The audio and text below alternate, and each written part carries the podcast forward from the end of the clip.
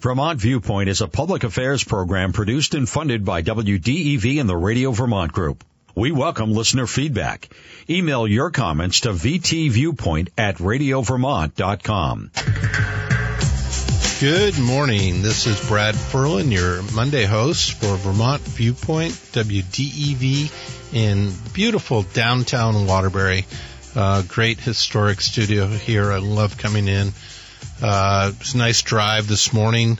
Left St. Albans. There were there were deer in the in the meadow as I was driving down the road that I live on, and then when I got to the lake, uh, geese have found their way back, or the hardy ones stayed. I don't know which. Um, and it was a it was a nice drive down here to Waterbury. It's good to be here.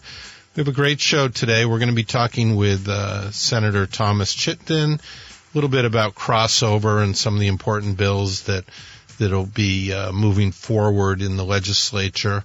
Then we'll be talking with Melinda White, who is uh, a person of recovery, long-term recovery, who also works in the field of treatment, and uh, it, that'll be a little about hope and and resource. So if you're struggling or you know somebody who's struggling, uh, certainly turn in for that or tune in for that segment.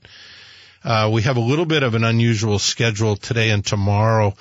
I'm doing the first hour today and tomorrow, and Pat McDonald is doing the second hour today and tomorrow. Uh, she will be on later um, this morning with Paul Burns with ranked choice voting. And uh, tomorrow, uh, tune in at nine with me. I have a uh, an amazing author who wrote about uh, the uh, orphanage in Burlington on North Avenue, Ghost of the Orphanage, a story of mysterious deaths, a conspiracy of silence, and search for justice. Uh, the author will be in studio. She's flying in from Australia, and we're going to have an hour long talk about all that occurred there. Uh, so I want to welcome my guest, Senator Thomas Chittenden. Welcome to the show. Brad, thank you for having me. Can you hear me? Yes, can hear you. Um, so, like uh, many, you have many hats, and one one hat you just took off and hung up, um, either temporarily or permanently. Was uh, you were a couple terms on South Burlington City Council? I served for three terms, eight three years. terms. Okay, wow. I did. And uh, I will say this: at the last meeting, they asked if I had any closing remarks, and I said, "Well, it's my last meeting for now. I, I might be back, so I'm, I'm happy to serve. I, I had to step away because of the work uh, of both the legislature, UVM, and my three kids. Still, well, the youngest still being in elementary school. I just needed some more free time, but South Burlington's my home, and if the city council wants me back in the years to come, I'd be happy to go back.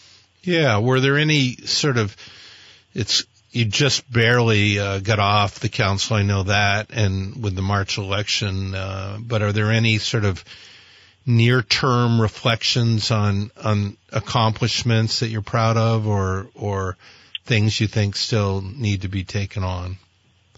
Sometimes I'm proud of things that did happen during my watch, but uh, you know, one thing I'm really glad to see a, a news article that just came out, I think, over the weekend on Vermont Digger and also in the other paper that's uh, finally gaining some traction. Um, I wrote a uh, counselor's corner about this about five years ago.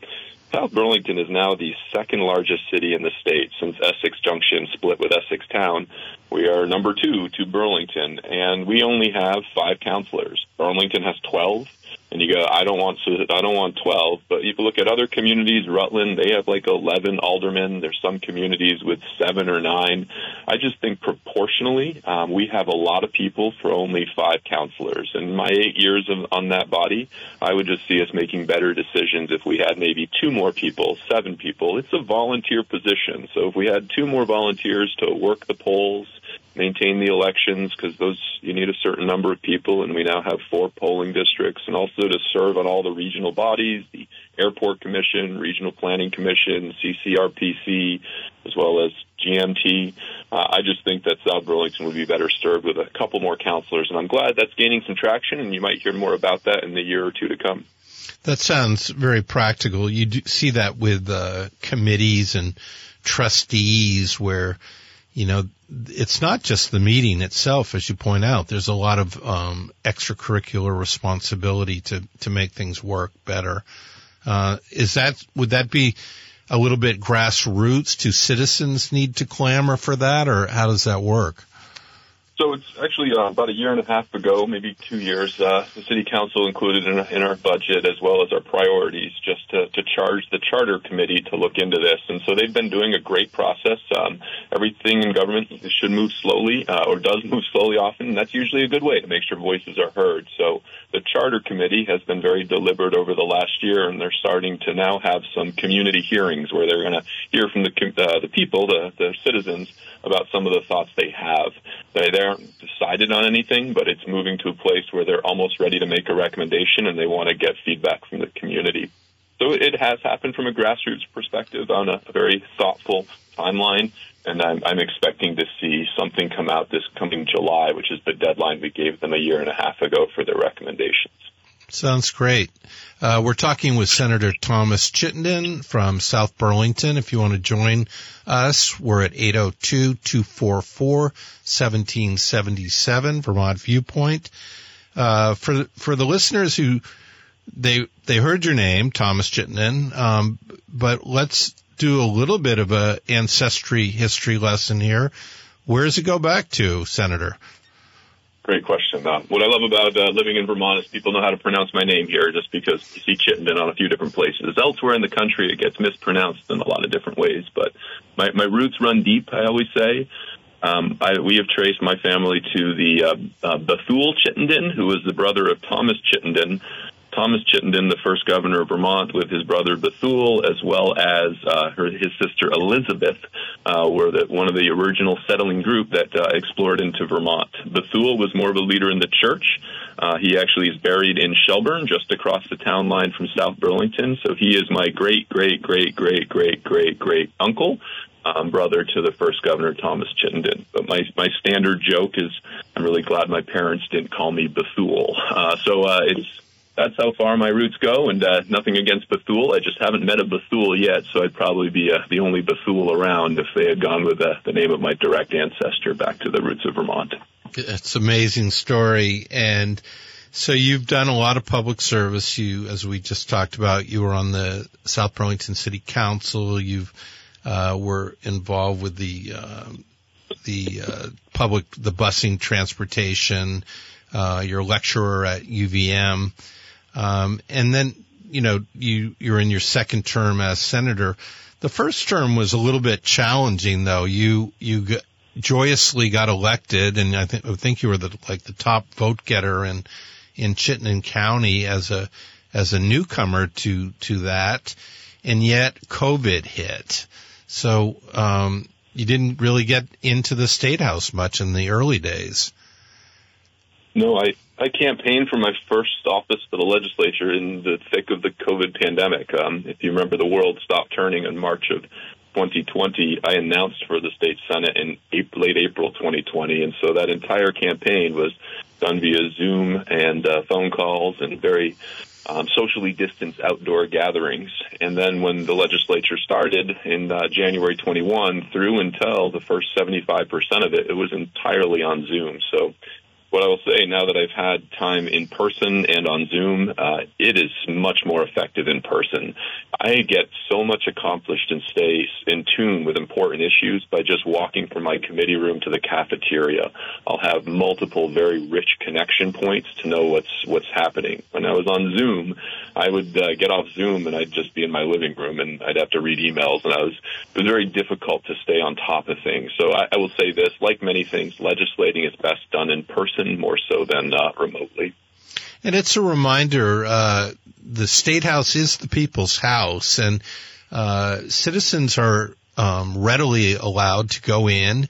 You can, um, easily find your senator or your legislator in the cafeteria or coming out of committee room or watch them on the floor. Both are visible from, from, uh, you know, viewing spaces.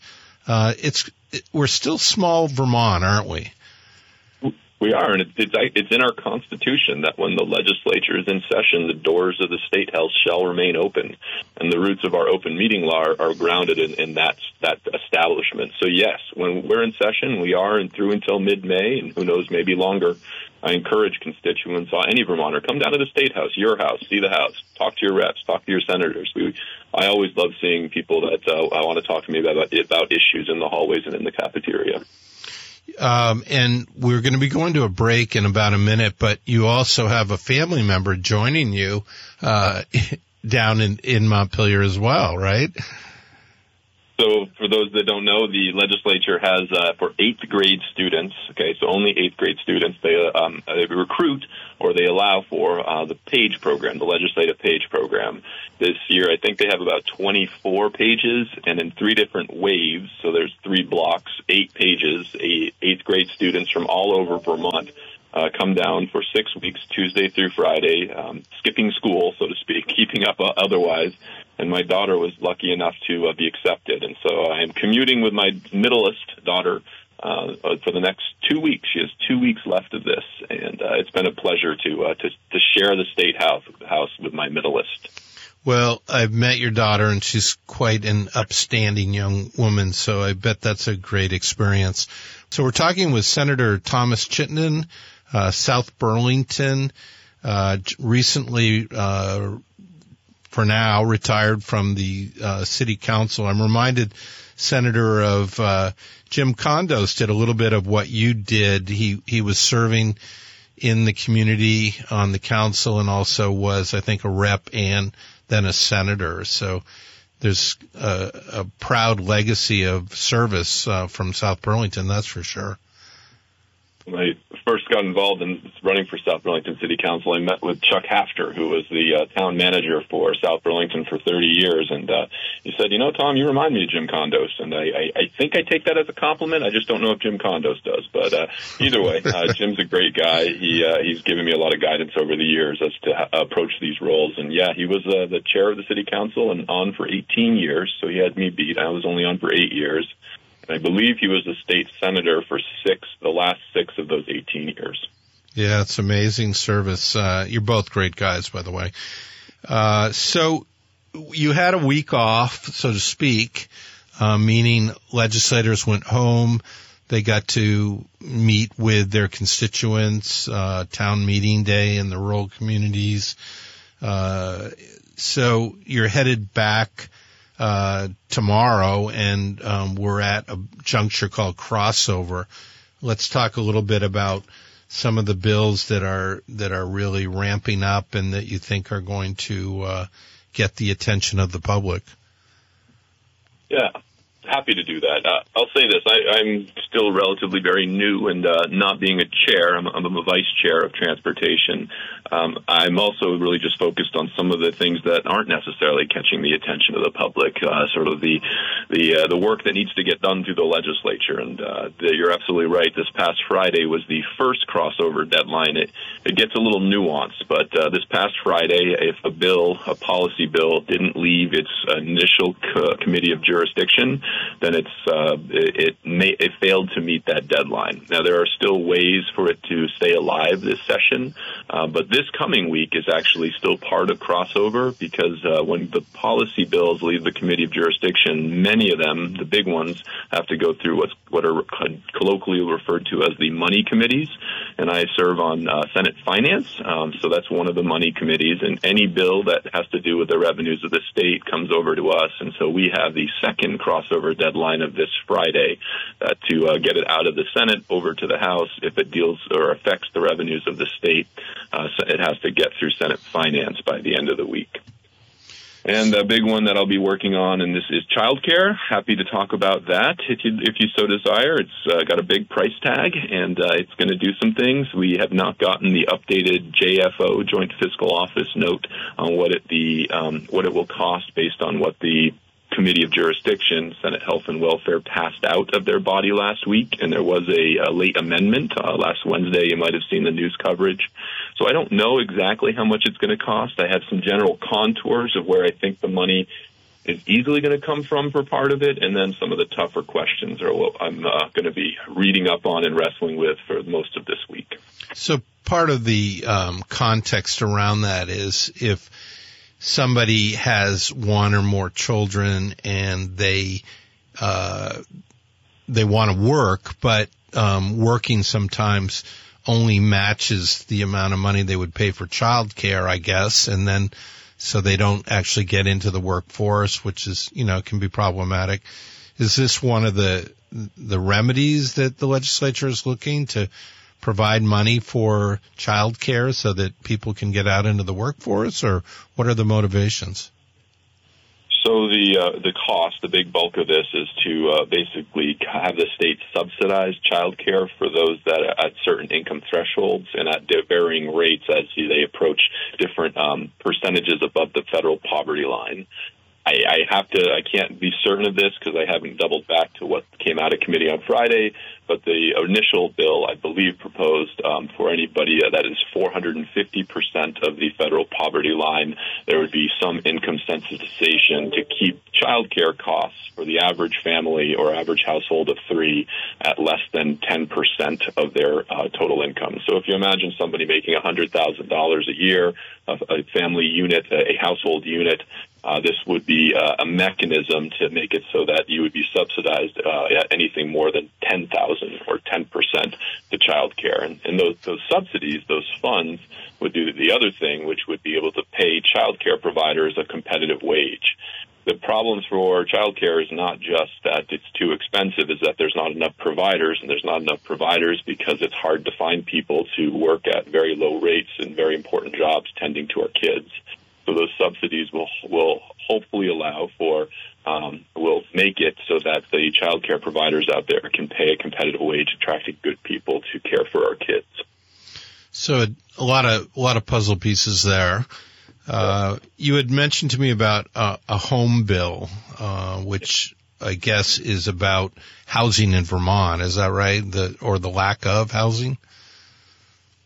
This is why I ran for office. I, I didn't run for office to get rich because I you don't you don't make money at this. Um, you don't run. I didn't run for office to get more sleep because it, it keeps me up at night. I, I ran for office because I just didn't hear enough of my elected leaders advocating for Vermont to grow. I just see it as being too hard in this state to build a house or a business. And so I want to see it, uh, the state, the government, do everything we can to make it easier to build homes. The vacancy rates is the lowest in the country. People can't find houses here in the state. UVM, where I work, we, we attract and we will inter- go through an interview process and extend an offer. They will accept it, but then when they try to find a house in Vermont, they can't for the last 40 to 50 years, we have had a regulatory environment constricting and constricting the ability to create houses across the spectrum, both affordable houses as well as housing that's affordable across different income levels. So I, I went into that little uh, background in your, your question, Brad, because this bill is, is fundamental to the core issues for the state every, all roads lead to housing. If we don't make it easier to build houses in this state, we can't attract people to have uh, to raise their quality of life, to uh, to be able to deliver those child care service providers, uh, to to have the child care service providers that we need to offer. So the home bill. Uh, which I'm very excited, excited and supportive of what Senator Kesha Ram Hinsdale has gotten out of committee, does a lot. It does it at both the local level and the state level. It has reforms to make it so where's, where there is sewer and water, uh, around the state, which is not very many places. Those are where we can have higher density houses, which achieve economies of scale. So it does a lot to make sure that communities are efficiently using that infrastructure that both the state and the federal government subsidized with grants over the years. And it also makes some very important Act 250 changes. Act 250 has done a lot of great things for Vermont. 50 year old legislation that applied to zoning in areas in Vermont that didn't have local zoning. But I feel like it's been um, misappropriately applied over the years to just prevent housing in areas that do have zoning by using too many uh, regulatory hurdles to obstruct um, the development of much needed housing as well as other infrastructure. That doesn't mean I want to throw Act 250 out. No, Act 250 is serves a purpose. We just need to look at it in a lens to modernize it. It wasn't perfect when it was written, and so as long as we have a, a growth mindset on how to evolve and improve it, there are some great changes in the home bill that I was I, I, was disappointed to see that natural resources took out last week, um, and uh, it has yet to come to the floor. And I believe there's still some negotiations going on. But when they made those changes, when natural resources changed the bill that came out of the other committee, the uh, Housing and Urban and Housing and General Affairs Committee, it made a, a lot of very important stakeholders withdraw their support, which jeopardizes this.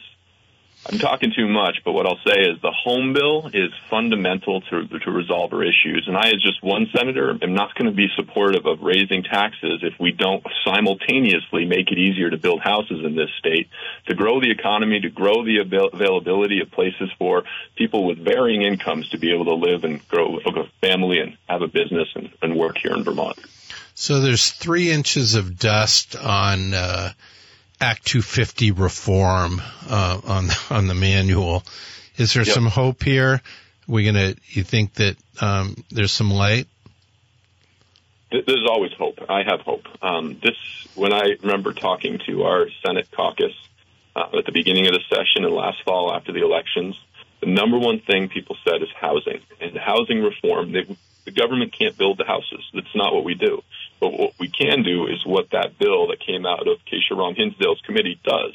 It applies, makes tweaks, adapts, adjusts, modernizes the regulatory constraints that anybody trying to build homes that understands the market has highlighted as obstacles to housing construction.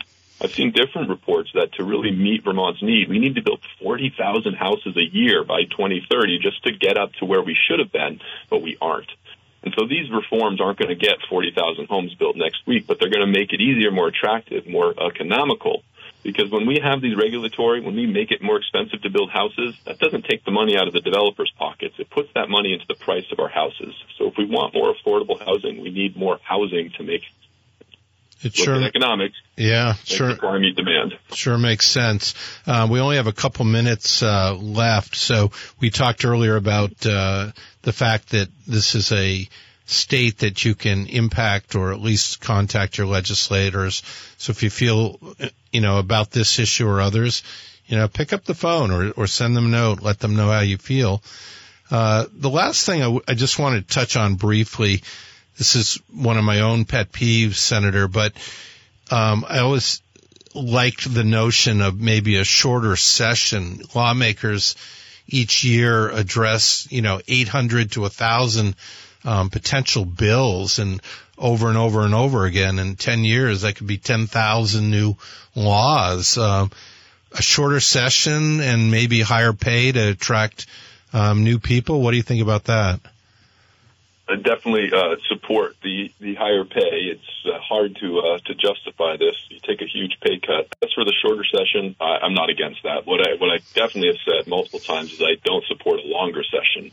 I, I think uh, what we have is as long as we need. If anything, um, I'm really one good thing out of the pandemic is it dragged everybody kicking and screaming into the world of Zoom, which makes it so that we can get a lot more business done remotely, which has a lot of efficiencies. So I, I'd support shrinking the session if we simultaneously added some flexibility to conduct some business uh, in the off session. So between now and when we come back in January, or between May and January, if there are just ways to not have to bring everybody to Montpelier, but to use some of those remote technologies to get some efficiencies out of the way, so we maybe don't need to spend as much time in session between January and May.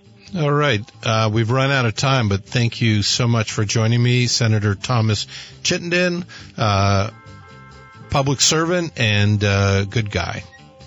Thanks for having me, Brad.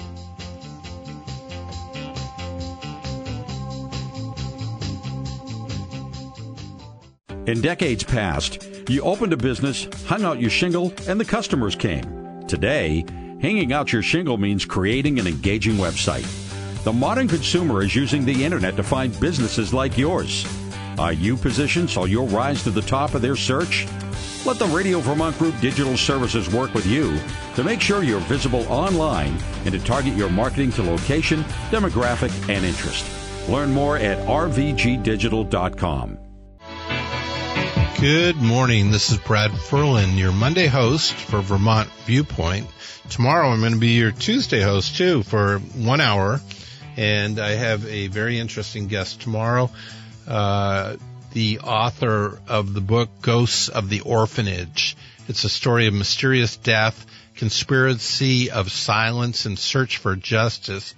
Um, flying in from Australia is the author Christine Kenneally, and she will be in studio with me uh, as a sort of a, a precursor. It, it, there's a lot of disturbing things we're going to talk about tomorrow, but uh, she took the journey of uh, discovering things that happened in the orphanage in Burlington, and uh, it's quite a compelling story.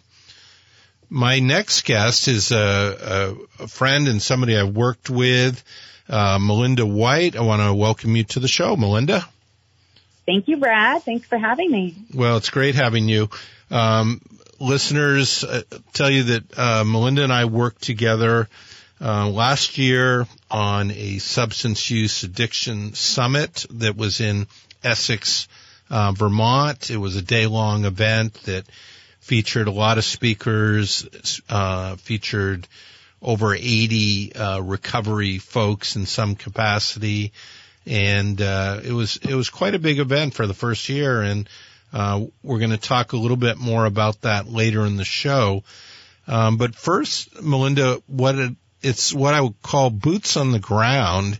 Um, you are a person in long-term recovery, and you work in the field of treatment and recovery um, in in your local community, but really statewide. You're so well connected. And I just would like to take the listeners a little bit back into a time when maybe you didn't have much hope in your life. And just to set this up a little bit better, we want to let listeners know that even if you're in that place where you don't feel like there's hope or there's recovery or you know there's any uh, light of day uh, that things can change and and uh, I just want to walk back with you, Melinda, to when you thought that there wasn't hope, but then you found that there was. Yeah, absolutely, Brad. So, you know, I first off, I'm a Franklin County native. Um, I've lived in St. Albans um, in Franklin County for my whole life aside from going to Philadelphia for 13 and a half months to do residential treatment. And in the home I was raised in, I didn't see substance use. Uh, quite frankly, I was raised in a wonderful home with great parents. Uh, I don't recall them drinking, smoking, swearing, breaking any rules. I know there was a bar downstairs, but I never actually saw them have a drink. So they were social and it wasn't anything that I was really exposed to as a young person. Um, I got put on my radar at the age of 18. I had experimented a little bit here and there with marijuana and with alcohol. And at 18 years old, I got my first, uh, at the time it was called a DWAI, driving while ability impaired. And I lost my license for a year. At that point, I still had not drank to the excess of, you know, daily and dealing with DTs with any kind of detox. So it wasn't on my radar that I would ever develop um, substance use disorder or alcohol use disorder.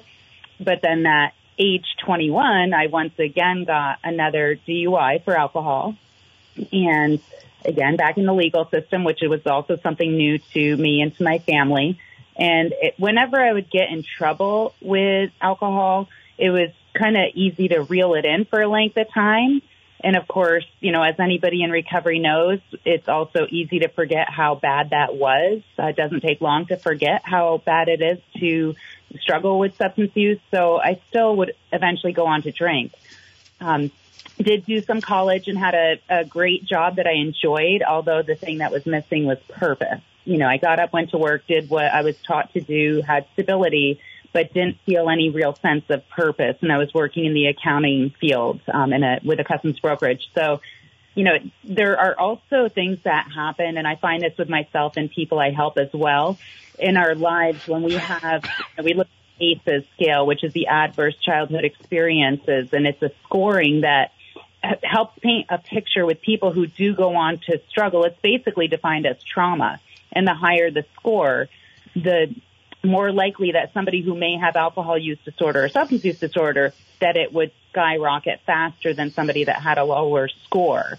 And that's not to say that somebody who experiences trauma at a young age will most definitely have addiction. However, those who have addiction end up finding it progressing quite quickly. Um, so over time, I had, you know, a few things that had happened throughout my life and didn't really have the appropriate coping skills. Um, and I can't say I wasn't shown some good coping skills when I was younger. I just learned about alcohol and that was a lot easier than the coping skills I learned at a young age. So, um, I, you know, made some more bad decisions and not only was it alcohol, but in my mid to late twenties, I discovered, um, opioids, which included you know, pain pills, narcotics, oxys, codeine, all of whatever I could get my hands on. And I was open to experimenting with other substances along the way.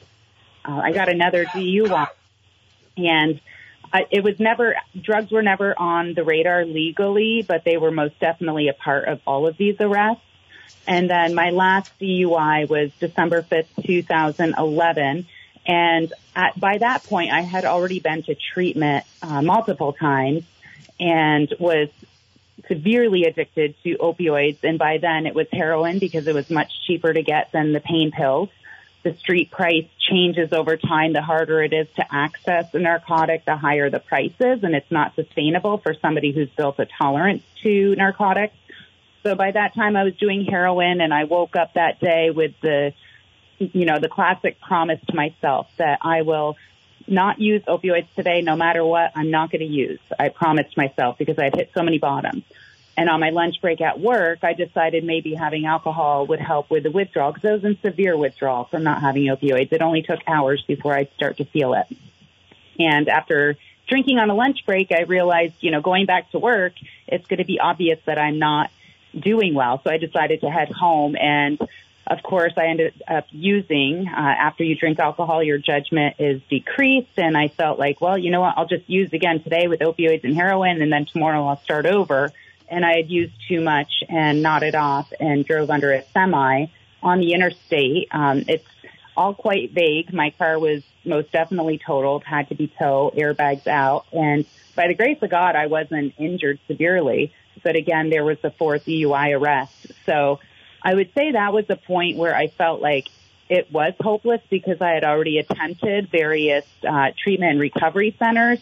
But the reality is that they were all great places and I just wasn't in a great place myself to believe that I could in fact get the gift of desperation and the hope of recovery. Uh, so that was the, the December 5th, uh, 2011 was my last drink. I did go to treatment one more time on December 28th, and that's what I consider my recovery date because I haven't touched a mood or mind altering substance since December 28th, 2011. And it was really from finally listening to all of the suggestions, realizing I had nothing to lose by trusting people who have been through it before. And that's where the miracle really began for me. We're talking with Melinda White, who uh, works in uh, the recovery world, and also, as you've been hearing, uh, got to a point where um, even after a lot of different treatments, um, and we hear this a lot, uh, Melinda, people may be in and out of rehabs for years, and and unfortunately, they um, sometimes family members and other kind of give up on them, but really it's it just becomes sort of the miracle time when something changes. And that happened to you. I mean it's it's like overwhelming to think of being under a semi on the interstate uh, impaired. And yet it was the uh, the impetus for you to to head to Philadelphia to um, Teen Challenge, I believe is is where you were, um, and and how how was that? I mean, that was you got it into another environment and it, and it seemed to work. Well, it was actually Teen Challenge I had gone to previous to this last time. And it was out of the various, and that's why I say it's not so much the, the place that you go, but it's the time that you go. The last place I'd gone was Maple Leaf. But prior to that, I had completed Teen Challenge. And honestly, out of all the, pro- the programs I had gone to, once I was ready to officially put substances down and work a program, despite the fact that it was Maple Leaf Farm, most of the teaching I got at Teen Challenge is what had what impacted me. What I finally seemed to understand. Like once you do it, you understand it better than just hearing about it. Um, and then also in my life today, because Teen Challenge was a 13 and a half, pro, 13 and a half month program for me. Um, and I had gone there I, I had completed in October of 2010, so it was a little bit over a year prior to uh, relapsing and using again. And the reason that it happened is because I didn't continue to do those things that helped me not use prior to. But the structure, the discipline, and the love at Teen Challenge is ultimately what I, to this day, still hear and practice in my life. And uh, for listeners, Teen Challenge does operate in Vermont in uh, Johnson, and uh, for men and women, Teen Challenge for teens and adults, uh, and ha- has a very successful program. Coincidentally, uh, Jenna's Promise, which is one of the top um, recovery centers in Vermont now, um, from a tragedy, uh, losing a daughter and and and turning that into more of a positive uh, resulted in um, a town that's really got a lot of recovery going on, and there's some some other things in that town. You also have a lot of other hats in recovery, Melinda. Uh, a recovery coach. We like to talk a little bit about that, and uh, also VTAR board police advisory board. Um, let's start with recovery coach. That seems to be more of a, a little bit more of a new phenomenon in Vermont, I guess. And uh, how'd that come about? Yeah, so thanks, Brad. Um, recovery coaching for me, honestly, is one of the things I'm most passionate about. Um, in the state of Vermont, we have 12 recovery centers, and they're recovery resource centers, and each center employs recovery coaches that can do anything from one-on-one recovery coaching to individuals. Uh, we use a lot of motiv- motivational interviewing and support people in the steps that they're able and willing and interested in doing at that time, truly meeting people where they're at. Uh, my current uh, position with the Turning Point of Franklin County is a part-time recovery coach in the emergency department at Northwestern Medical Center. And essentially, when I'm paged to the emergency department because they identified somebody in need of recovery resources, I would get paged, and then I have an opportunity to go and meet with those individuals. And then they're contacted for the next 10 days by myself or one of the other coaches to check in, see what they need support with, whether it's getting to residential inpatient, outpatient, um, and even those wraparound services. You know, we look at the social matrix and some people struggle with they don't have health insurance or food insecurity or housing. So we connect them with those partners that can support them in those basic needs so they can have more time and energy to focus on their recovery. And part of the success of this, Melinda, is that your boots on the ground, right? Uh, this is you've yeah. you've seen it, you've done it, you know it, and it's peer to peer in some cases. Is is that part of the success? I definitely think it is. You know, from my own experience when I was seeking recovery, I was one of those brats that would ask every professional I was faced with, have, do you have any idea what it's like to be dope sick or arrested or drunk? You know, I really wanted to talk to somebody who had been there, done that, got the t-shirt. Of course, since I've been in recovery, I've learned that there's very effective professionals in the field that haven't gone through it themselves but the reality is for many people, especially in the beginning stage, they want to talk to somebody that they don't have to fear being judged because that person has also gone through some stuff and there's more credibility because that person has actually had to get in recovery themselves and has real life examples from their own their own life on what really works. So the efficacy of peer to peer, in my opinion, is the most valuable. We're talking with Melinda White, a person in long-term recovery, and she works in the field of treatment. If you want to join our discussion, WDEV 802-244-1777. We welcome your calls. Uh, Melinda, also, you, you mentioned the Turning Point Recoveries um, centers in Vermont. Does that mean that's in every county and can people, if they need help, is that a starter place? That's a fantastic place for people to start because they are truly a recovery resource center. So it's not a place that has any, sometimes people get confused. Is it an inpatient? Can you go there to stay? It's not the case. It's a place that people can go for recovery related meetings and groups.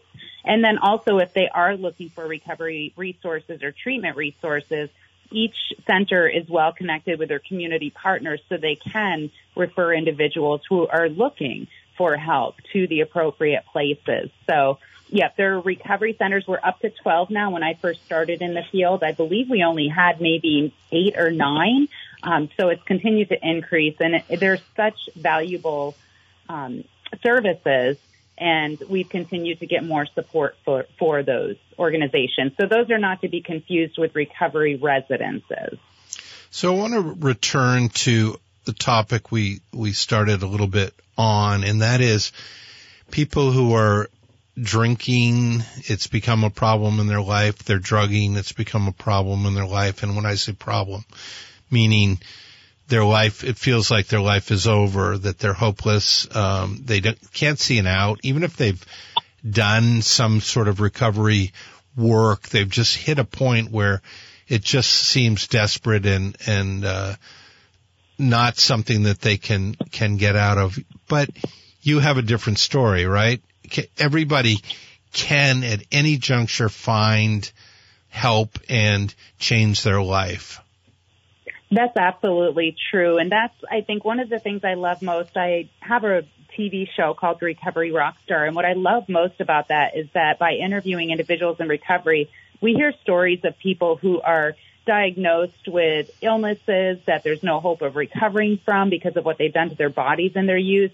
We've talked to people who were facing significant jail time, people who are struggling with homelessness, I mean, when we look at the components around a person who is struggling and at their, you know, defined worst, it's almost hard to believe that they could in fact heal, recover, and not only that, but be a productive member of society. And there's data that shows that people who have addiction and are in recovery have the earning potential above average because there's a lot of gifting with those individuals. And the key is channeling it and then also having the support to believe that they can in fact recover which is why I love telling the stories as much as possible. So, and because I wouldn't have believed it if I didn't see stories before I finally went to get help. And what we try to emphasize is separating the person from the addiction. Is that right?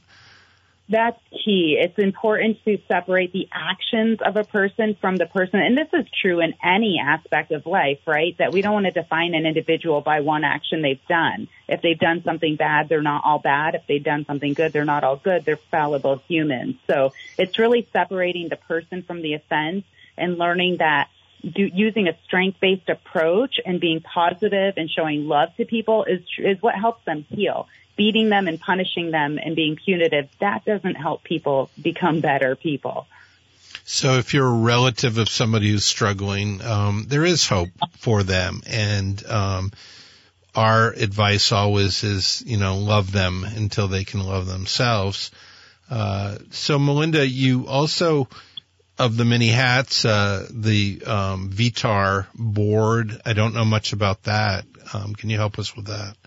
Definitely. So VTAR is VTARR, which is the Vermont Alliance for Recovery Residences. And VTAR is the board that certi- the organization that certifies the recovery residences in Vermont. And you already listed one of the most amazing ones, which is Jenna's Promise. So, uh, I'm on the board of directors of VTAR and we certify the recovery residences, which are not sober houses. They get confused sometimes, but they're a certified program that have standards that they follow and provide support, oftentimes includes peer support and then again referral to to you know community partners. It's a great place for people to go after they've completed a residential treatment program because they're in a structured residence that is um, safe, supportive, substance free, and also has some you know, minimal requirements with people do need to either go to counseling, attend 12 step meetings, have recovery coaches, be employed. It helps. It's a good step for people to go from being in an institutional setting like treatment to being able to get back out in the community, but have support around making sure they make appointments for their recovery, that they're employed, that they're sometimes getting their license back, getting social security cards. So it's a great program um, for people to go to, especially if they need to not go back to the atmosphere that they were living in prior to going to residential treatment. And you mentioned employment a few times there, and it's really critical. And, and we know that both Teen Challenge and Johnson and Jenna's Promise are really big on finding jobs, matching people to jobs so that they can they can get out into the world, take care of themselves, and and really they get to try some jobs out where the employers are going, oh my goodness, this is an amazing employee and uh, it's a win-win. Absolutely. You know, that, that saying that downtime and free time is the devil's playground is so true. And when people are in recovery, it's so important to have purpose, to have something that we're, you know, supposed to be suiting up and showing up for, to do esteemable things to build back our self-esteem. And one of the most esteemable things a person can do is go to work and be the best employee they can be in that day. So employment is a huge piece of what we support individuals with in our community with all the different hats I do in the work, whether it's my, my employment with Howard Center, the Turning Point, or the volunteer work with these various boards. The goal is for people to not just get in recovery and abstain from illicit use that destroys their life, but it's also to give them the tools and support they need to thrive and have great lives. So we've been talking with Melinda White this morning. Melinda, we're running out of time here, but I want to thank you so much for being on the show and hope to have you back soon. Wonderful. Thank you so much, Brad. All right. Thank you. Uh, coming up on the second uh, hour is Pat McDonald with Paul Burns of VPIRG. Uh, tomorrow, don't miss uh, the show. Uh, I have Christine Kenneally coming in, The Ghosts of the Orphanage, St. Joseph's Orphanage Abuse in Burlington, Vermont. It's, it's a compelling, shocking, uh, learning story and, uh, we invite you to, uh, to join into the discussion. Uh, the orphanage operated for over a hundred years in Burlington, Vermont on North Avenue and, uh, there were a lot of, uh, the story is of mysterious deaths, conspiracy of silence, and a search for justice. And Christine Kenneally will take us on that journey. This is Brad Ferland, WDEV Vermont Viewpoint.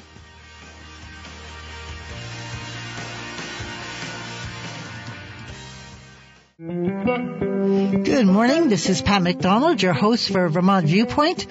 As uh, Brad Ferland explained, I'm taking the second half, uh, second hour today, and we're going to be doing the same thing tomorrow. Um, so, not to confuse everybody, but I have got on the line Paul Burns, who's the executive director of VPIRG, um, and that's the Vermont Public Interest Research Group, and I am thrilled that he is here. And Paul, thank you for making the switch with me today. I really appreciate it.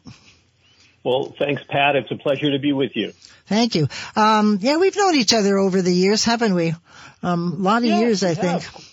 Um, Quite so a while, it turns out. Yeah, exactly. Don't agree on some things, but but I'm we're. I asked Paul to come here today because there's a bill in the Senate, I believe, that's um, talking about rank choice voting. And to tell you the truth, I don't know. I can't get it in my head. So I am looking at this show. Paul's going to explain it to me.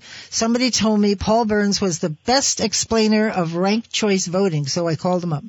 I am here with an open mind, Paul, and I love uh, I'd like to talk about VPIRG, but we'll do that a little later because I want to just jump right into ranked choice voting. So can you explain sure. what it is? I sure can. And again, thanks for the opportunity no um, to have me on and for your uh, for your open mind um, on this subject. That's uh, fantastic, and, and, I really appreciate it.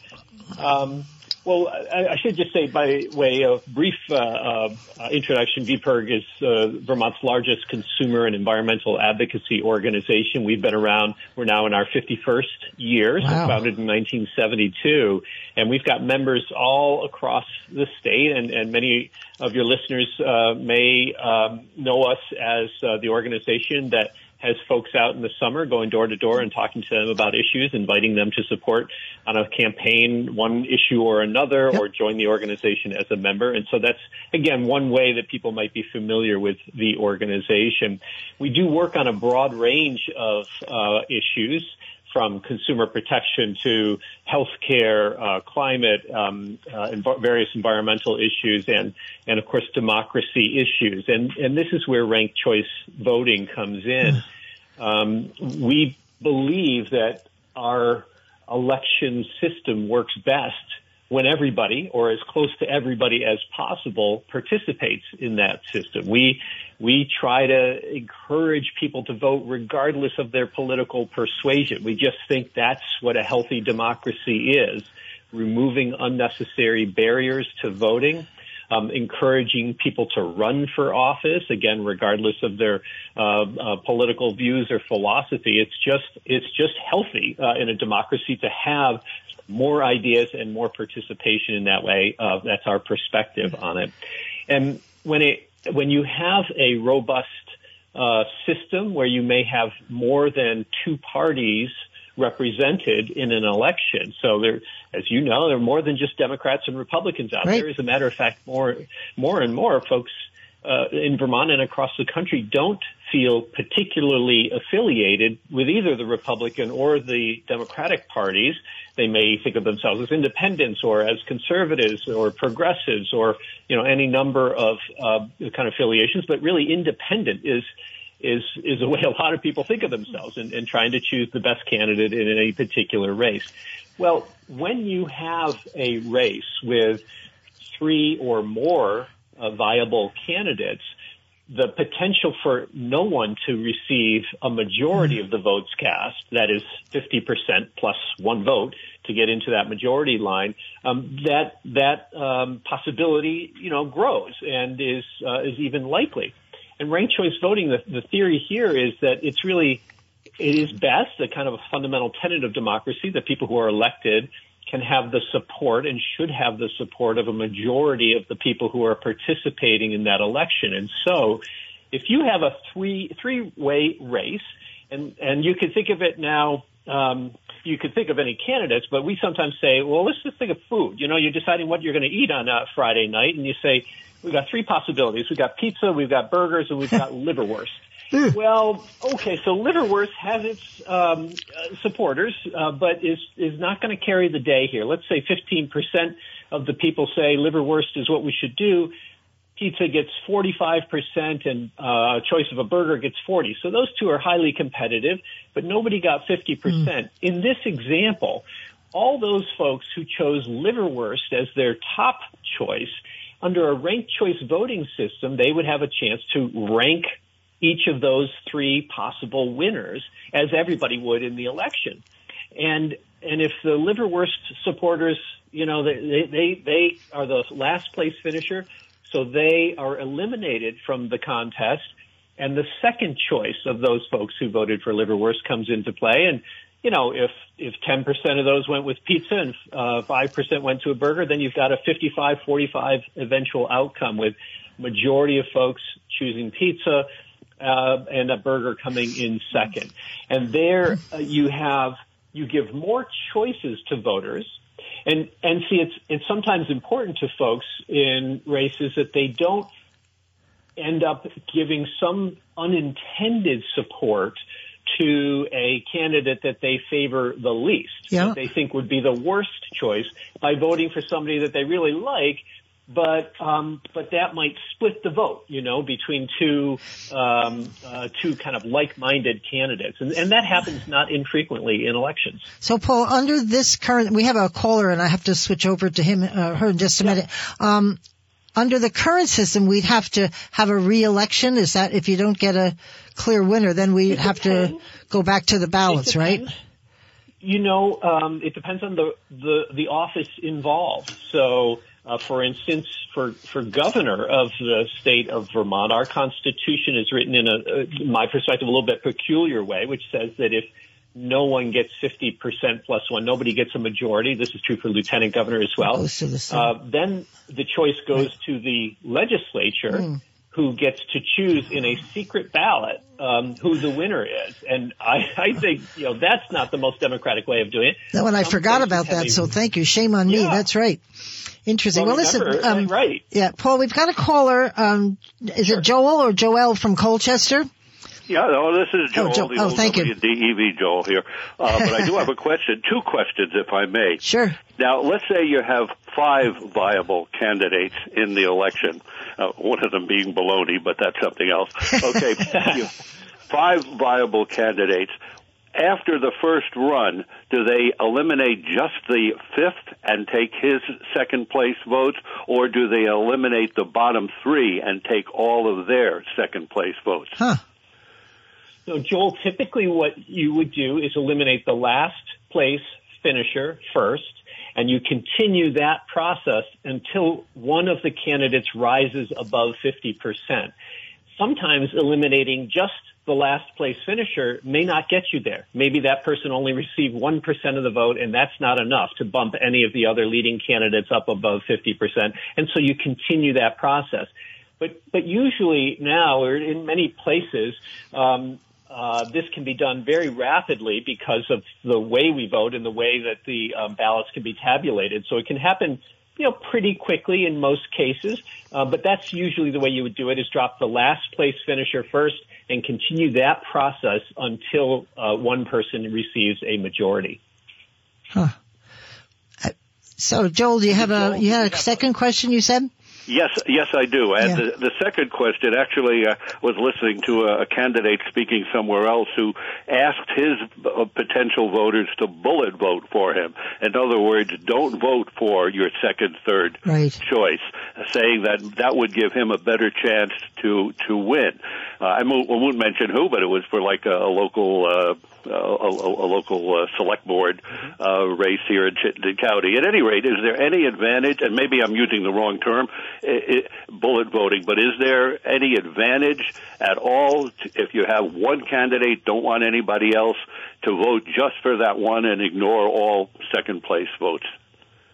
That's such a great question, and in fact the easy answer is there is no advantage to that in a ranked choice voting system. It really frees up voters to vote their their passion, their heart. Who do you most want? Because you don't have to fear the idea that um, that that may inadvertently uh, help to elect the candidate that you don't like. Because again, if your candidate, if your first choice can't make it, then your second choice uh, may be considered. And uh, but in a current system, uh, Vermont is a place that has um, multi uh, winner districts for Senate, for instance. I'm in Washington County. We've got three senators. If you really just want one of them, then you have this kind of uh, calculus, strategic voting, it's sometimes called, or bullet voting, where you say, um, I really like two of those three. I don't care for uh, a third, or the last thing I want to do is give them support. Um, and so I'm only, I really mostly care about one. Then you might, in that case, just vote one time, even though you've got three votes, three choices for senator. That that's a kind of strategic voting that takes place under the current system. Um, uh, we think. Yeah, and, and honestly, multi-winner districts are a little bit um, of a different animal as well. But I think the most fundamental answer to your question is no, there's no advantage to bullet voting. Huh. And I will give one other example of this. It's outside of Vermont, but the state of Alaska used ranked choice voting for uh, their federal races, so for U.S. Congress. And uh, folks may recall Sarah Palin, uh, former governor of Alaska and former vice presidential candidate, was on the ballot. She urged her supporters to only bullet vote. Um, and Unfortunately for her, there were essentially three viable candidates for that race. It was a um, a race where you had two Republicans and one Democrat all running together because of the way Alaska runs their system. And the Republic, the people who voted for her Republican challenger, one of her uh, opponents, um, chose to follow her advice and only bullet vote. And um, whereas she might have gotten their second choice if they had decided to rank all three candidates, she ended up losing to the Democrat, and, and Alaska uh, represented uh, chose a Democrat to uh, represent them for the first time in, I think, maybe their history. Um, and uh, so there is no advantage to bullet voting. You get to vote your heart, you get to vote your your best choices under a ranked choice voting system, and we think that's one of the great advantages. Interesting. Thank you very much, Joel. I think, Paul, you're going to be kept busy today by our listeners. I have another caller, Diane from Burlington, and of course, Burlington does have a ranked choice. Go ahead, Diane. Yes, um, we do now, and um, we did when we elected Bob Kiss, and and um, the thing I wanted to ask is, do we now have a democracy and no longer have the republic? because they keep talking about democracy, democracy. And I really thought we had a republic. Is that no longer true? Oh, you want to take that, well, Paul? this is kind of one of those semantic questions. I think it's a little bit of a dog whistle politics thing, but uh, the United States is a democratic republic, um, Right. often referred to as a democracy. It is a democracy, but not every vote, uh, not every choice that is made um, uh, to determine public policy in the United States or in the state or at the local level is made by a plebiscite, a vote of all of the people. Um, but we do vote. We do have the freedom to vote and choose our elected officials, and they then make their choices as our representatives, typically in a legislature or a city council. So, uh, no, I think the democracy Yep. is alive, alive and well, as is our democratic republic. I always refer to the general term with, I'll say a small d or a small p. Uh, I think, I'm hoping that's the democracy we're talking about because we are a republic. That, that hasn't changed, right? It's a it's a democratic republic. Right. Okay, little, little blend. Well, I don't, I haven't seen any choice. I don't know what the, the, uh, the caller was talking about, about rank, ranked choice voting, whether that takes away from the republic, but it seems to me. No, I don't think so.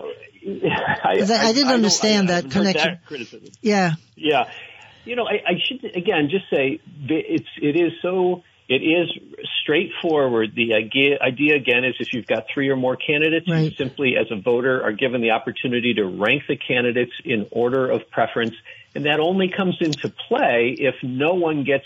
50% Right. uh, plus one when the initial tallies are counted. And so uh, that's that's what it's all about. Burlington has had it um, in place before for Right. mayor. They now have it in place for city council, Ooh. and they used it for uh, citywide for the city council races uh, for the first time earlier this month. And we had a chance to ask voters about it. We polled some 50 uh, voters there and and found. Um, uh, gosh, it was more than 85% feel uh, positive about Right. it or very positive, you know, and, and, and essentially 90% of them thought that it was very easy. That was 77%. Another 12% thought it was somewhat easy. Not a single person described it as very difficult. So again, it's just if you give somebody the chance, you say he got three candidates, vote, uh, rank them in order of preference. You don't have to, but you're invited. You're given Right. an opportunity to do so. So I think that- people can do that pretty easily. I think that's an important point. If you really don't like, I mean, seriously don't like somebody, you don't have to include them in this ranking, right? You do not. You Ah. do not. And, and, and essentially, what that means is they're your last choice. You know, Right, exactly. It's kind of like ranking them, but you you need not vote for any more than a single candidate. Okay. You know, um, if you or you, you can skip that race entirely if you know if you don't. As, as, look, as voters, we understand we always have those options, but this just gives you more options, more choice, and therefore we think a stronger voice in the process. Now, the bill in this in the legislature, I think it's only talking about the presidential election right now. Is that true? It talks about the presidential election. Uh, this is would be the presidential primary in Right. Vermont in in five years, 2028. Right. uh, It would take effect, and it would also allow local communities, municipalities, Ah. cities, and towns to decide for themselves if they want to use this. Now, Burlington has made that choice, for instance, but it required a vote of the legislature to approve its Uh-huh. proposed charter change. Yeah, This would empower local communities, whether they decide to do it as, uh, through a vote of the of their people, of the voters there, or as a legislative body, a city council, for instance. Um, it would give them that authority to do so, and it would also set up a summer study committee with uh, clerks on it, Secretary of State's office, and other interested parties to look at whether it would make sense for other offices in. Vermont. But primarily, the only one that it would say this is what we're going to use it for as a matter of state policy would be the presidential primary five years out from now. Okay. Well, Paul, we have another caller. I think you're going to win the call-in prize here. Uh, Bill, Bill from Burlington. Go ahead. Actually, that's going to be Dale. Oh well, Burlington. sorry about that. I pre- sorry, Dale. That's- Sorry. That's okay. Um, I'd like to uh, make my comments concerning ranked choice voting, and this goes back to the uh, original election that we had that uh, Mr. Burns spoke about Right. with uh, with uh, Curly Kiss and uh, Hinda Richards, Uh huh. uh, Hinda Miller. excuse me. Hinda Miller. Oh, yes, of course, Hinda. Yes, yes. Um, I had three choices in there, and I also had a choice to write in somebody as well on that first ballot.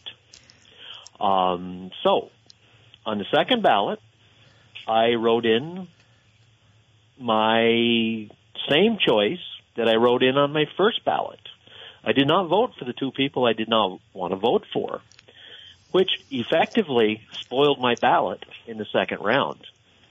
Thus, my vote was disqualified improperly, in my opinion, because that simply helps suppress the vote. If I've got three candidates and I only want to vote for one of them, I'm going to write in somebody. And that's what I did. But my ballot was spoiled and I was denied my chance to vote. My huh. vote was suppressed. Can, can I just ask before Paul uh, answers that? Um, you voted twice uh, on the I two did, separate ballots. Is that what you're saying? I, no, no, no, no. What I what I did on my first ballot. Yeah. I had the opportunity to vote for the three candidates. Yeah. What I did, I voted for the candidate of my choice, and in the other two slots, I voted for a write-in, who just happened to be that candidate that I voted for that was on the ballot. Uh. And that spoiled my ballot. Oh, I see. But it okay. also suppressed my vote. Uh huh. I see. Paul, you want to take that one? Yeah, that's it's essentially saying you there's only one candidate that you support there, and if that candidate is, is the one that is eliminated because they got so little support, then you either have a choice to vote for someone else or you choose not to, in, in which case you, your vote counted. You voted for someone who didn't qualify for uh, consideration in the, in the uh, later rounds of voting, and so you have chosen not to vote. As we said before, nobody is forced to make a choice um, uh, to uh, to vote under ranked choice voting. But what you can't do is support the same candidate as your first choice, your second choice, your third choice, uh, because that it doesn't make any sense. You know, they if if they're eliminated, they're gone. They're no longer in consideration under ranked choice voting. Um, and if they haven't been eliminated, then your vote is still with that candidate. So there's no need to choose them uh, for your second choice or third choice. You see what I mean? So you only get one vote, uh, whether that's under right. the current system or under ranked choice voting. Um, and you get to decide who that vote goes to. Um, but it, it just doesn't make any sense to vote for the same candidate as your first choice, your second choice, and your third choice because either those choices wouldn't come into play because it, it's a top vote getter where you, your, your second choice was never needed to be considered, or they were eliminated, in which case, well, sure, you you chose not to vote for someone else. So that that's the choice of the voter in that oh, case. Interesting. Thanks, Dale. Hope that answered your question. Thanks for calling in, um, Paul. Uh, we were talking now about ballots, and I'm not sure where I got this document. I printed uh, something off and it was in the papers. I don't know where it came from. It showed examples of a correctly marked ballot and then two example of those that are not. I, I'm, I'm trying to picture what that ballot will look like because it's going to be different than what we're all used to. And how do you educate people to use that ballot appropriately? Yeah, I think uh, that may have come. I know the city of Burlington, for instance, produced some examples like that. Oh, okay. And in this case, it might have been showing just what the last caller or similar to what the last caller was describing. Right. They really, they really like one candidate. they want to vote for them each, in each round. Uh, there's just no need to do that. You vote for them once, and and that vote counts as long as they are a viable candidate in that race. Right. But if if you wanted to show somebody, no, here's here's uh, an example of a ballot that would not count, that would be considered um, a spoiled ballot, would be if you voted for that same candidate in each of those three rounds or something. So we're saying, don't do that. You know, you you just choose in order of preference as many candidates as you would like who are in that race. Um, again, uh, what it would list as you would see each candidate's, let's say, one name under the other, under the other, okay? And then you would have three columns after that. First column for your first choice, second column for your second choice, and third. And you'd have a little uh, oval to fill in under each. And uh, so it's it's pretty straightforward when you see the ballot in front of you there. You say, you know, that's all you need to do is rank them in order of preference, um, and you you rank each of those candidates in the order that you most favor them. So, um, what kind of um, whoops, I got to take a break. Sorry about that, Paul. Uh, this is Pat McDonald, your host for Vermont Viewpoint. I hear the music. We'll be right back with Paul Burns. Um, if you want to call in, it's 244-1777. Be right back.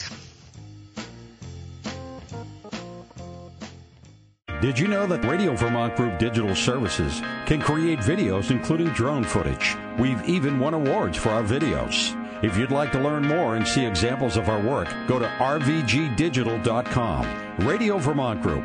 We're more than just radio. Hi there, this is Pat McDonald, your host for Vermont Viewpoint.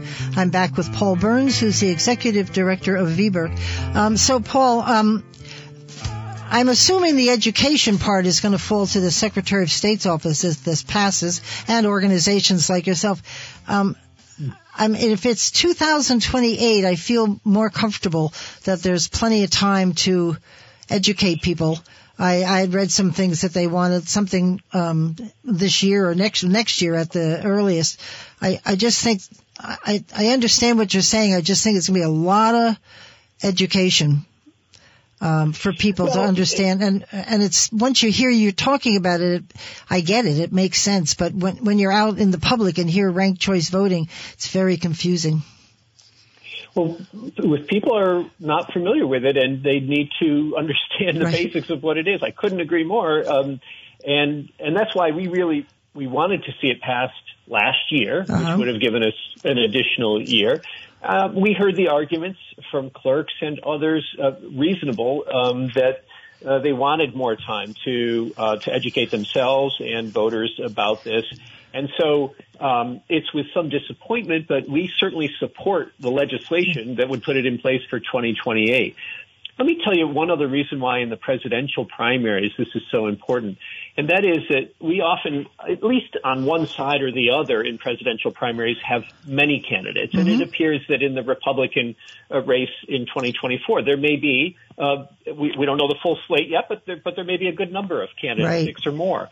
And in that case, uh, it is not uncommon for some candidates to drop out of the race before Vermont's primary is held in early March. Mm-hmm. Um, but but perhaps after, and in fact, we know that from data, it is often after candidates a certain, or a certain number of voters have already cast their ballots. And if you cast your ballot a little early by, you know, voting as, as we allow people to do in Vermont, voting by mail or in person, you can do that 30 or more days beforehand uh, a candidate drops out in the interim, then then your vote is kind of wasted under the current system because that candidate is, is by their mm. own terms, no longer running for mm-hmm. the office.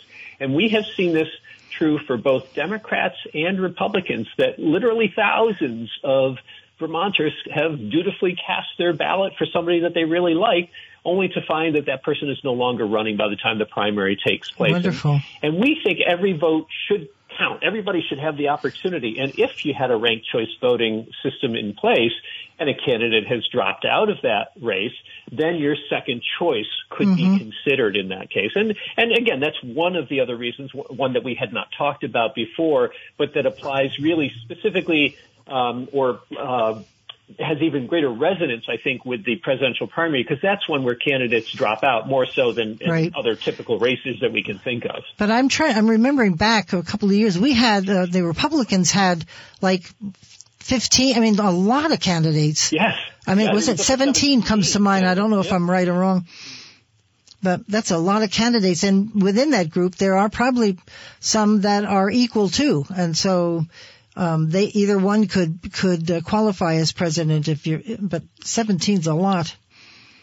Yeah, but and then Pat, as you may have seen, un, again under the current system, um, some candidates fear that by running, uh, they may end up allowing a candidate to be elected uh, who they they think is not fit for office. Mm-hmm. So Larry Hogan is the former Republican governor of Maryland, a, a often considered a, a, a, Democratic state, blue state, you right. know, but he was a very, very popular Republican governor there, just left office.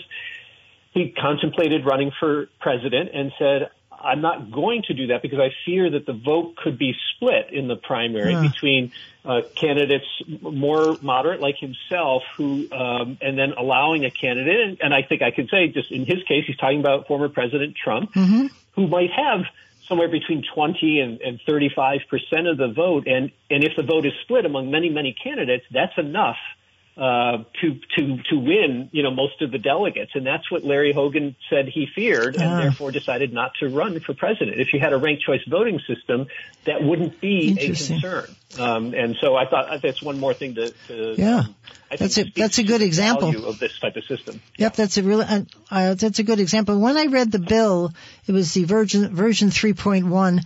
Um, it's S32. If anybody wants to look it up, and there's some wording in there I wanted to ask you about. It says mm-hmm. by lot, L-O-T lot, which means a method determined by the Secretary of State for ran, this is the word I, f- focused on, for randomly choosing between two or more active candidates. Did I read that wrong or I don't like the word randomly? I, I think that is in the case of a tie. If I am, um, uh, as I understand that, and that's the way certain races, it's there's no better way right. to rerun the race uh, to figure this out, and it's kind of like flipping a coin um, in that case. If huh. it comes out as an absolute tie, that's a heavy uh, responsibility. Some, some, way of saying who wins. Right. You know, if you if you come down to a tie, and I believe that's what it's referring to. Okay. very rarely, though sometimes, and, and that happens today. You know, I, I I think I recall at least one House race coming down to a flip of a coin in huh. recent years here in Vermont, but it, it's very rare. That's a pretty big responsibility for the Secretary oh, of State. She, I wouldn't want to be her at the moment, but um, uh, at least then you would be deciding the race itself would be decided. And again, I think that's consistent with way with what happens today, and in, in an absolute tie in any given race, um, you're at least deciding between the two candidates who got you know the, the exact same number of right, votes, and nobody right. got more than them, and so you're you know it's it's it is I suppose uh, close to democratic in that sense. Right. That you're not just picking among I all candidates if, who are running. You're not just going by lot. If I was the Secretary of State, I think I'd like to have a little committee do that with me. That's, but just a thought. yeah.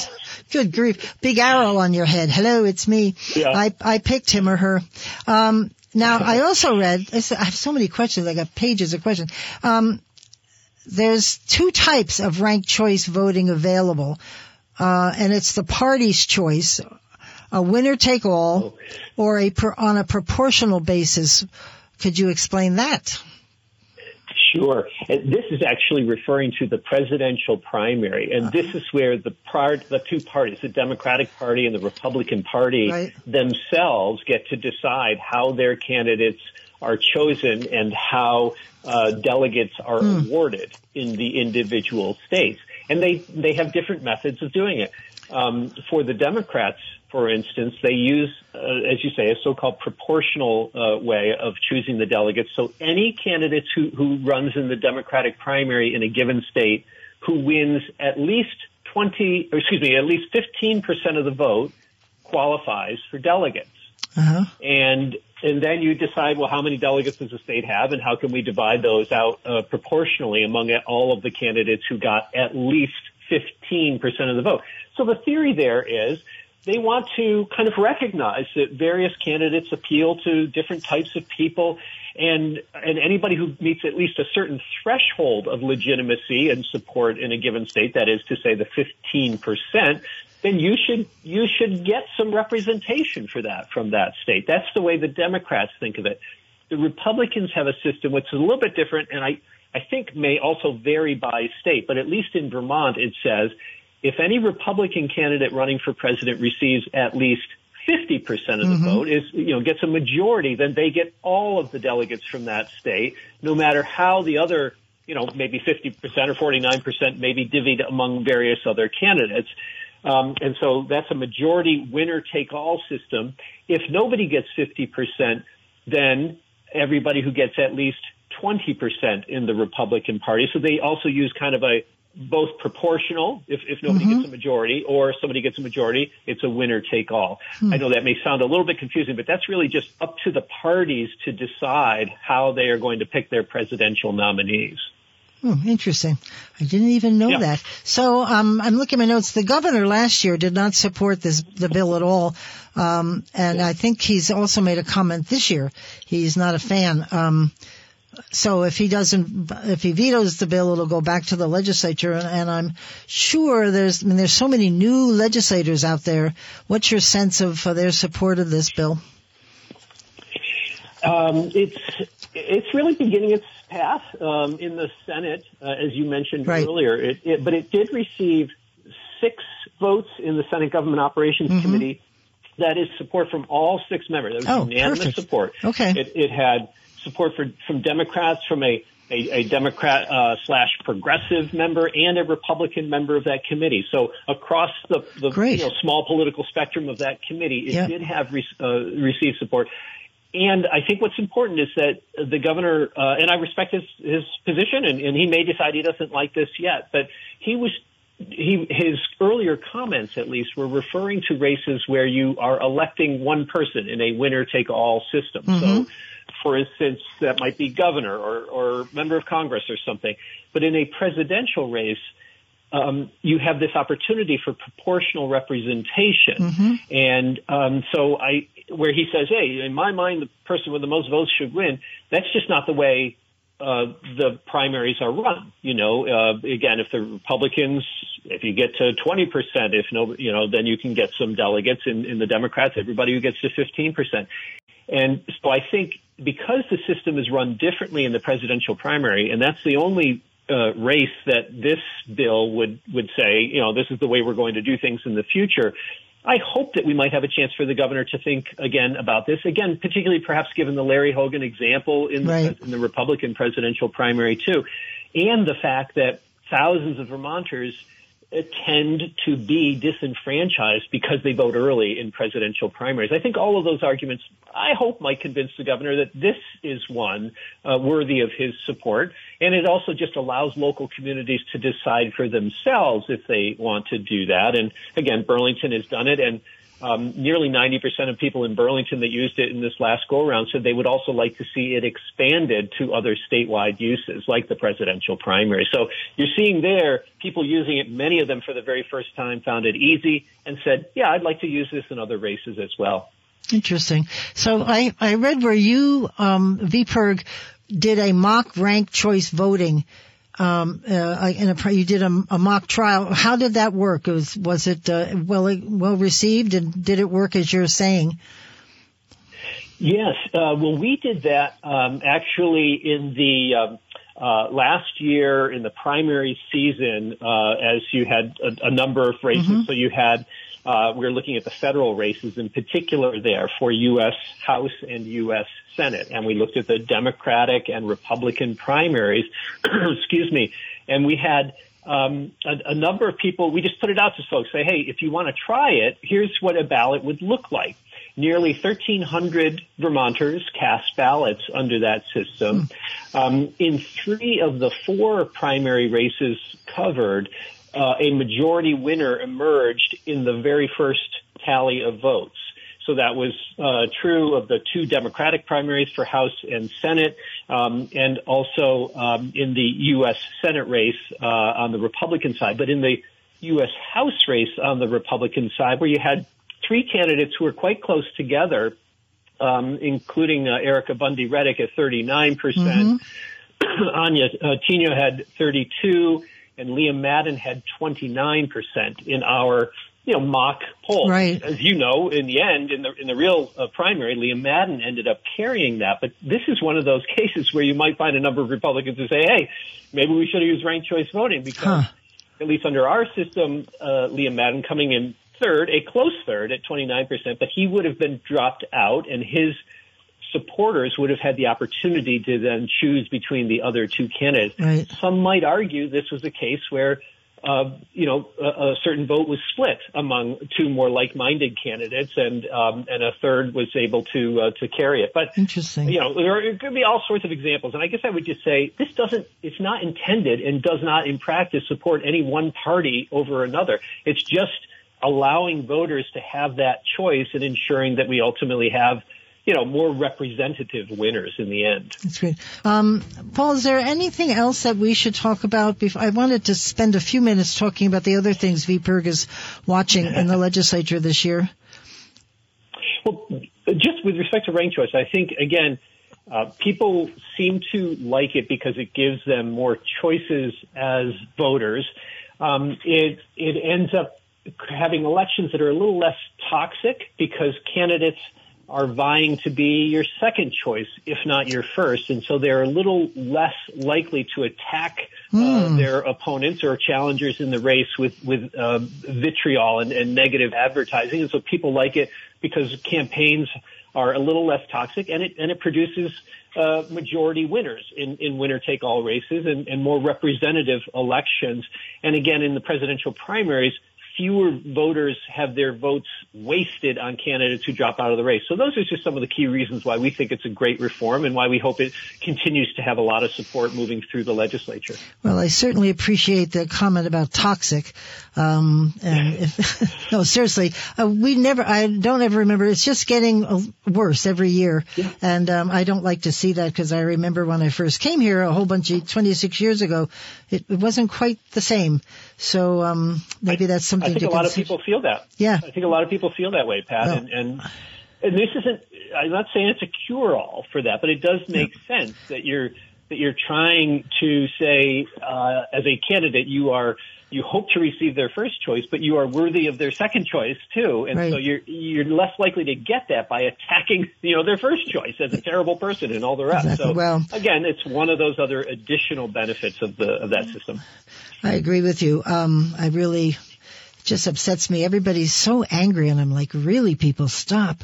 You look around. Uh, every so often, I just say to my husband, we are just so lucky um, when you stop and think about all the good things in your life, um, we try not to be angry, but people are are a little angry these days, so maybe they should yeah. take a look at this. So let's talk about VPIRG a little bit. I know that um, I don't know which things you're involved in, but the right to repair yeah. legislation is something I I read that you were um, pretty active in. I don't. Maybe you could talk a little bit about that yeah. uh, for our folks.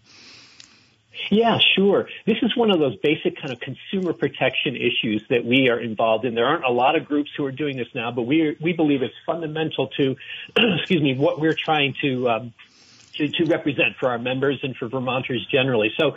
Our repair system is kind of broken in, in this state and in this country from computers to cell phones to farm equipment, medical devices consumers and repair shop owners are at a severe disadvantage uh, when it comes to trying to get those things uh, repaired. And they, and it is because the manufacturers of those items have decided not to make repair possible for their items unless you go back mm. to them.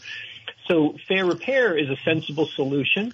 Excuse me. It has dual issues of reducing waste and costly repair and addressing the costly repair monopol- monopolies. It huh. encourages um, uh, the manufacturers requires the manufacturers to make information and parts available to folks so that the products that they own, after all, could be repaired by themselves or by somebody else that they may hire to do that.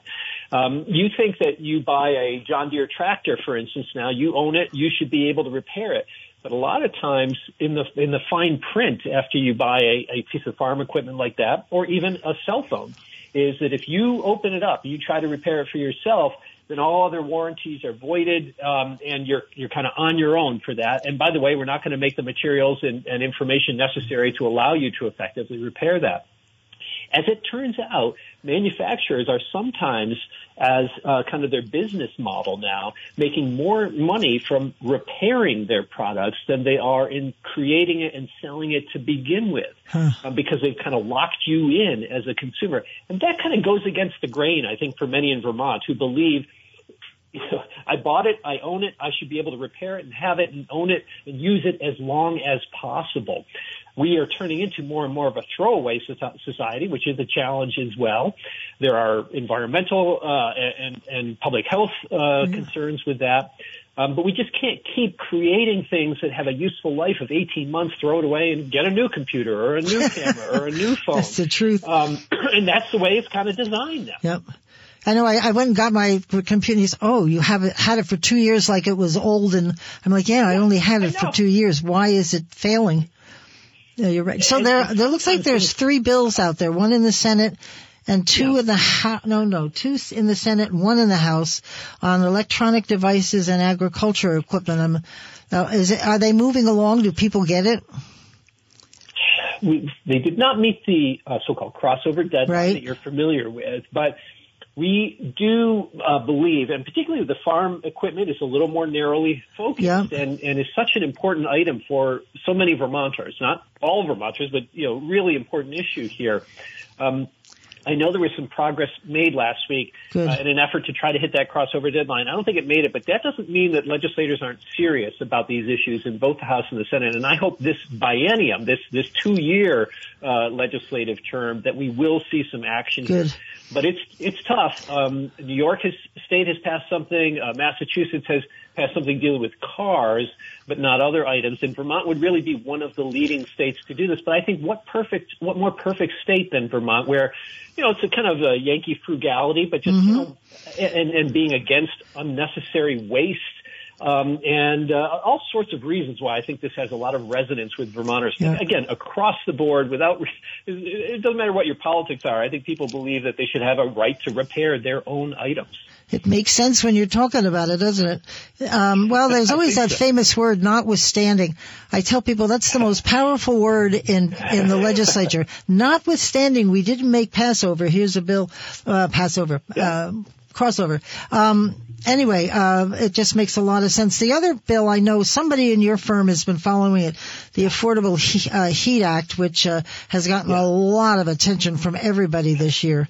Uh, what what is VPIRG's position on that? Not, I know you can't get into details, but sure, sure. And I know our time is, is short, but yeah. The Affordable Heat Act is basically this idea that companies that import fossil fuels into Vermont for heating have to do more to help Vermonters move to cleaner and more affordable heating options for their homes and businesses.